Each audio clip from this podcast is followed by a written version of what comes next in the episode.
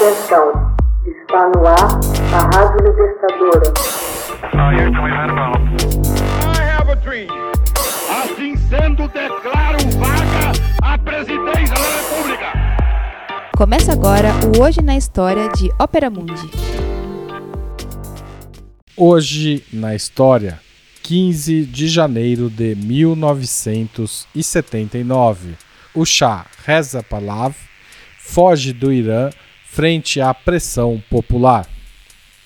Confrontado com uma rebelião no exército e demonstrações violentas contra o seu governo, Mohammad Reza Pahlavi, o Shah do Irã desde 1941, é forçado a fugir do país em 15 de janeiro de 1979.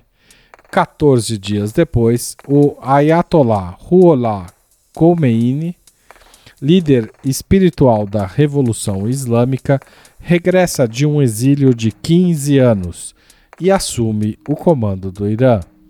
Em 1941, tropas britânicas e soviéticas ocuparam o Irã, obrigando o Shah Pahlavi a abdicar em favor de seu filho Mohammad Reza.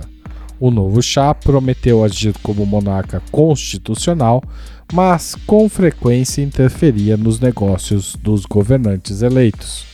Depois de uma conspiração de forças de esquerda ter sido desarticulada em 1949, concentrou ainda mais poderes.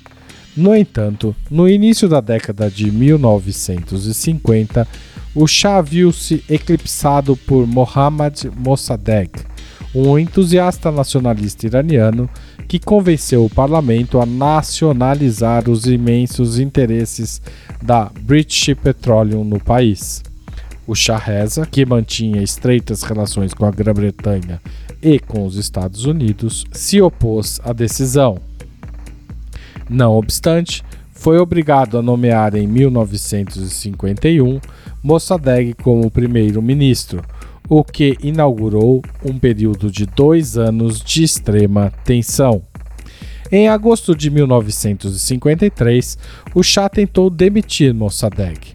O apoio popular ao primeiro-ministro, contudo, era tão grande que o próprio Shah teve de abandonar o país. Alguns dias depois, agentes de inteligência britânicos e norte-americanos orquestraram um impressionante golpe de Estado contra Mossadegh, e o Shah pôde voltar e reassumir como único governante do Irã. Revogou a legislação de Mossadegh, devolveu o petróleo às mãos da British Petroleum e tornou-se um fiel aliado dos Estados Unidos no Oriente Médio nos tempos de Guerra Fria.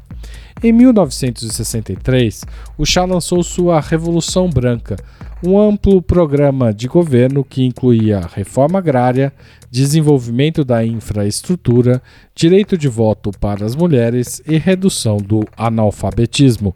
Embora esse programa fosse aplaudido por muitos, os líderes islâmicos eram bastante críticos ao que consideravam um processo de ocidentalização do país. Ruhollah Khomeini, um clérigo xiita, era o principal porta-voz dessas críticas e passou a defender a derrubada do Shah como meio de estabelecimento de um Estado Islâmico.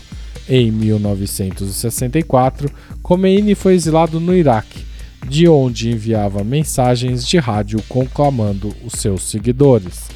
O Shah considerava-se um rei persa e, em 1971, patrocinou uma extravagante celebração dos 2.500 anos da monarquia persa pré-islâmica. Em 1976, substituiu formalmente o calendário islâmico por um calendário persa. O descontentamento religioso cresceu e o Shah tornou-se ainda mais repressivo por meio de sua brutal polícia secreta. Esse comportamento conquistou antipatia de estudantes e intelectuais, fazendo com que o apoio a Khomeini só crescesse.